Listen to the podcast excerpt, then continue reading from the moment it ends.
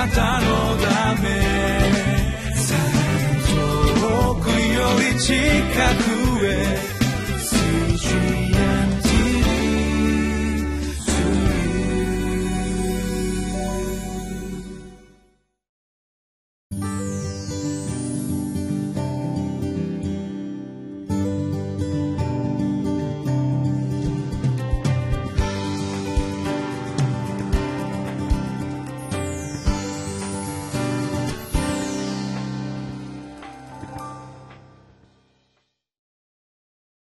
皆さんこんにちは。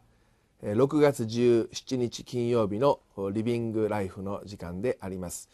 えー、今日もひばりが丘バイブルチャーチの野田勝利が皆様と一緒に、えー、御言葉をお届けする時間を持っていきたいと思います、えー、今日の箇所は、えー、昨日に引き続きネヘミヤ記9章の9節から22節であります。けれども今日読んでいると何かネヘミヤ記というよりは出エジプト記を読んでいるかのようなそのように感じる箇所であると、えー、思います、えー、ざーっとですねこの指導者たちの祈りというか賛美というかこうメッセージのようなあその言葉の中でイスラエルの民の歩みが振り返られていくのであります。まあ、えこの出エジプト記というのは確かに、え本当にドラマティックなイスラエルの民の物語でありまして、まあ、私たちこの箇所を読む時にああなんか知ってるよというよりはこの短時間でもう本当にこう頭の中にストーリーを思い浮かべながら味わうことができたらと思います私の教会でユースたちが若者たちが毎週日曜日午後からいろんなプログラムをしているんですけど時々月1回ぐらい教会から私の自宅の方にですね行きまして私の家のリビングでみんなでこういろんな映画を見るという時間を持っています。もちろん何かこうキリスト教に関わるような良い映画をみんなで見て話し合ったりするわけでありますけど、まあ、やはり映画というのはこのギュッと2時間という短い時間の中で人の一生や生き様をざーっとこう見ていく中で何かこう気づいたりこうドラマチックな神様の力強い働きに触れることができるんだなといつも思いますが、まあ、今日はぜひこの箇所何かこう出エジプト記の映画、まあ、いろんなねチャルトン・ヘストンやいろんな名作がありますけど、まあ、ちょっとそういう映画でも見るかのような気持ちで味わうことができればと思っております。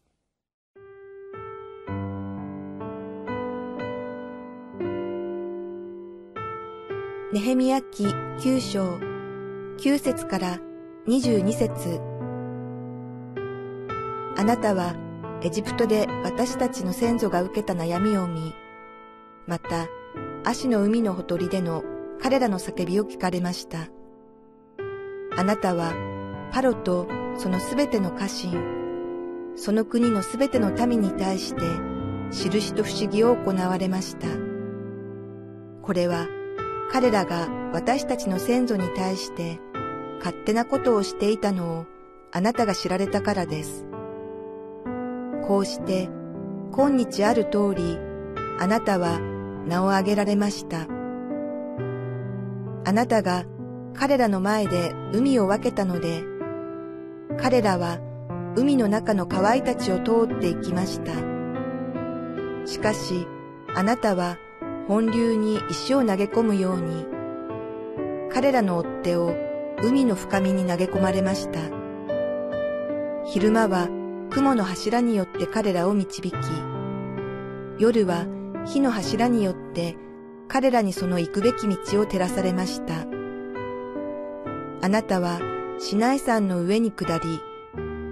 天から彼らと語り、正しい定めと誠の立法、良き掟と命令を彼らにお与えになりました。あなたの聖なる安息を彼らに教え、あなたのしもべモーセを通して、命令と掟と立法を彼らに命じられました。彼らが飢えた時には、天からパンを彼らに与え、彼らが乾いた時には、岩から水を出し、こうして、彼らに与えると誓われたその地を所有するために、進んでいくよう彼らに命じられました。しかし彼ら、すなわち私たちの先祖は、勝手に振る舞いうなじを怖くし、あなたの命令に聞き従いませんでした。彼らは聞き従うことを拒み、あなたが彼らの間で行われた苦しい見業を記憶もせず、かえってうなじを怖くし、一人の頭を立ててエジプトでの奴隷の身に戻ろうとしました。それにもかかわらず、あなたは許しの神であり、情け深く、憐れみ深く、怒るのに遅く、恵み豊かであられるので、彼らをお捨てになりませんでした。彼らが自分たちのために一つの鋳物の子牛を作り、これがあなたをエジプトから導き上ったあなたの神だと言って、ひどい侮辱を加えた時でさえ、あなたは大きな憐れみをかけ、彼らを荒野に見捨てられませんでした。昼間は雲の柱が彼らから離れないで、道中彼らを導き、夜には火の柱が彼らの行くべき道を照らしました。あなたは彼らに悟らせようと、あなたの慈しみ深い霊を賜り、彼らの口からあなたのマナを絶やさず、彼らが乾いた時には彼らに水を与えられました。40年の間、あなたは彼らを荒野で養われたので、彼らは何も不足することなく、彼らの着物も擦り切れず、足も腫れませんでした。あなたは彼らに王国や国々の民を与え、それらを領地として割り当てられました。こうして彼らはシホンの地、すなわちヘシュボンの王の地とバシャンの王オグの地を占領しました。え、本日の見言葉を読みしまして、えー、少し、え、お話をしていきたいと思っています。先ほども言いましたようにイスラエルの人たちが集まって神様前に悔い改めをしそしてレビ人たちに導かれて力強い賛美を神様に捧げていくわけですがその賛美の流れの中でその内容がただ神様あなた素晴らしいって言ってるだけではなくてこれまでのイスラエルの歩みを振り返っていくような内容になっていきます何か人々に教えているかのようなまた自分たちがこうメッセージとしてこう聞いているかのような、まあ、そのような内容であります。まあ、9節のところからそれが語られていきましてまず前半のところでは、えー、この出エジプトエジプトで奴隷になっていた民が神様によって導き出されてそして最後はその足の海が真っ二つに分かれてその分けられた海の中イスラエルの民が歩んでいく、えー、昼は雲の柱で夜は火の柱でもう行く先もわからないままですが不思議と神様が助け出して導いてくださった。そしてそこから荒野での放浪生活があるわけですけどその中で特筆すべきこととして神様がイスラエルの民に、えー、モーセを代表として立法実会をお与えになったということもこの13節のあたりで出てきてあります。また彼らが荒れ野ですから基本的に食べるものがない状況でありますがいつも天からのマナというパンのような食べ物を与えてくださってまた水も神様が湧き出させてくださって、えー、進んでいくことができた、まあ、そういう神様の本当に不思議な働きをいつも経験できていたわけでありますがでもそのような中で彼らはいろんな不平や不満を持ちながら不従順なえー、この態度に陥っていったんだ。その様子も語られ本当に神様をバカにするような態度も取ってしまった。でも神様は、えー、この見捨てず、えー、忍耐を持って、え、彼らに関わっていかれたんですよ。そして40年間彼らは守られて生活をしそしてとうとう主が用意してくださった約束の地に入っていく占領をしていったんだ。まあ、そのところまでのイスラエルの民の歩みがざーっとですね、えー、この賛美の言葉の中で振り返られていったわけであります。今日私たちはこの箇所を読みながらあ一つの知識としてあ確かにイスラエルの民の歩みはこうだったなということも学ぶことできますがこれを私たちのクリスチャン生活に当てはめて考えていくときにあそうだ確かに神様は、えー、未熟な信仰者クリスチャンである私たちの歩みをイスラエルの民と同じように長期間にわたって導いてくださっている。あ私たちもイスラエルの民と同じだ。神様も長い間にわたって私たちを忍耐強くまた憐れみ深くその紆余曲折の中でも導いてきてくださったんだな。そのように振り返ることができると思います。私たちはつい、え、近視眼的になってしまって、え、これから起こる短いスパンでの将来やあるいは過去を振り返ってと言ってももう最近のことしか見えないようなことがありますが時々は自分の歩みをまた教会の歩みを長い期間で見てああ自分はどうやってここまで来たんだろうかって振り返ることはとても大切なことだと思います。今日の箇所からそれが教えられると思いますね。このイスラエルの民が経験したと同じように私たちのクリスチャン生活の中にも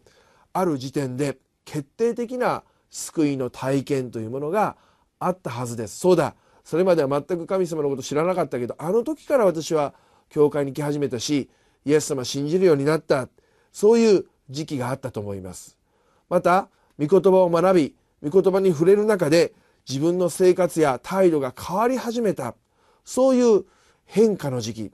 新しくされていった時期があったと思います。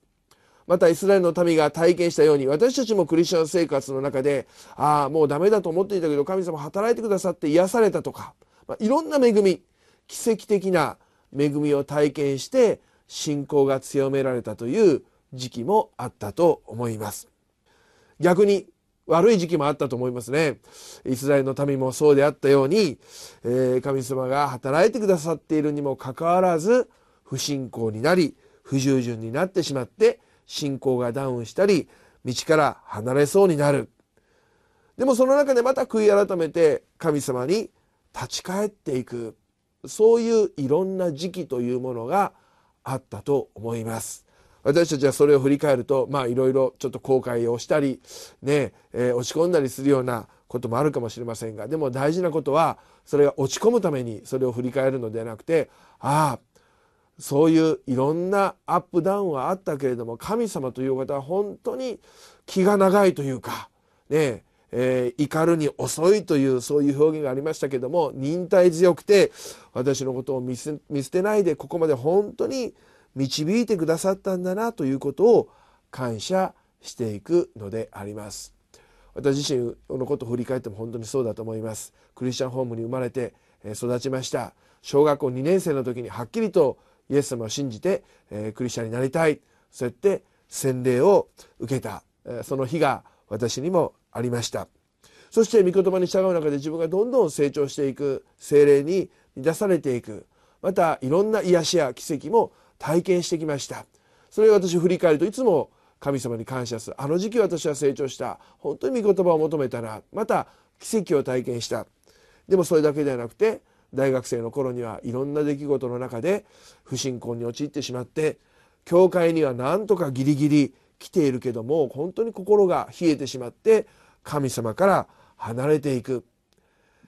将来神様のために働きたいというビジョンをもらっていたけれどもそれももう自分で見失っていくような本当にさまよっていた時期があったのであります。でもまた神様がそこから私を拾い上げて助け出してくださいました。元の道に戻らせてくださった、まあ、それを時々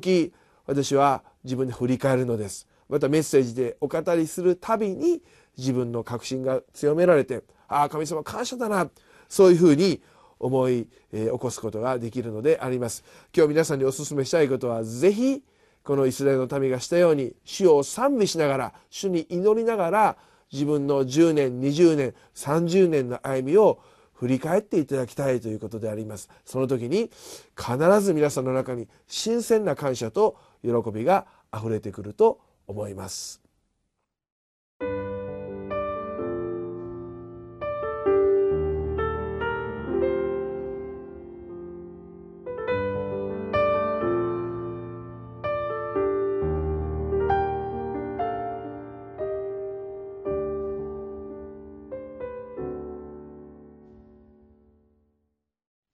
さあ、えー今日の、えーまとめです。えー今日の質問は、えー信仰の長い道のりを恵み豊かに導かれる神様を信頼していますかという質問でありました。皆さんいかがでしょうか先ほど私がお話したように、えー自分自身個人の信仰生活も30年40年長いスパンで見た時に本当に神様が忍耐強くいろんな道のりの中で関わってくださり導いてくださっていたということを思い起こすことができますまた教会という種のこの体についても同じことが言えると思います。私が今ご奉仕している教会は、えー久保江勉先生という牧先生によって創設されました。1985年のことでありました。そこから約20年間この牧先生が教会をリードしてくださったわけでありますが2004年突然天に召されました。その後は奥様であった節子先生が急遽主のために立ち上がって牧師としての働きを始められ学びもなさり約7年間教会をリードされました。そしてその後私がここに使わされ今5年半が過ぎようとしています、まあ、こういうふうにも振り返っても何か神様が深い計画を持ってらっしゃるなって私時々思うのであります。教会の歩みも良い時悪い時あります。皆さんの家庭についても同じことが言えるでしょう。でも神様は長い目で私たちを見守り必要な助けを与えてくださいます。この主に信頼して歩んでいきましょう。一言祈ります。イエス様私たちどうしても近い将来また近い過去のことしか考えられないことがありますがでも信仰の中で神様の視点をいただいて特にこれまでの過去を振り返り長い時間かけて主は私を取り扱い導いてくださった。私の家族を教会を主の民を、ま、そのような視点を持って私がもっともっと神様の御心を知っていくことができますように。そして過去に感謝しまたこれからの将来についても失望しないで今悪い時期を過ごしていると思ってもまた希望を持って歩んでいくことができるように導いてください。イエス様の皆によって祝福してお祈りいたします。アメン。